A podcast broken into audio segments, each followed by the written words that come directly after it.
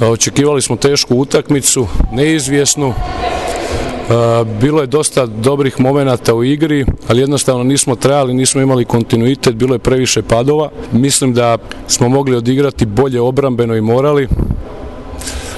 Loš šut za tri poena isto tako je posljedica, rekao bi više igrača koji su na neki način odigrali kao da su pod pritiskom. Mislim da za ove mlade momke je možda E, pritisak uzrokovo lošiju igru.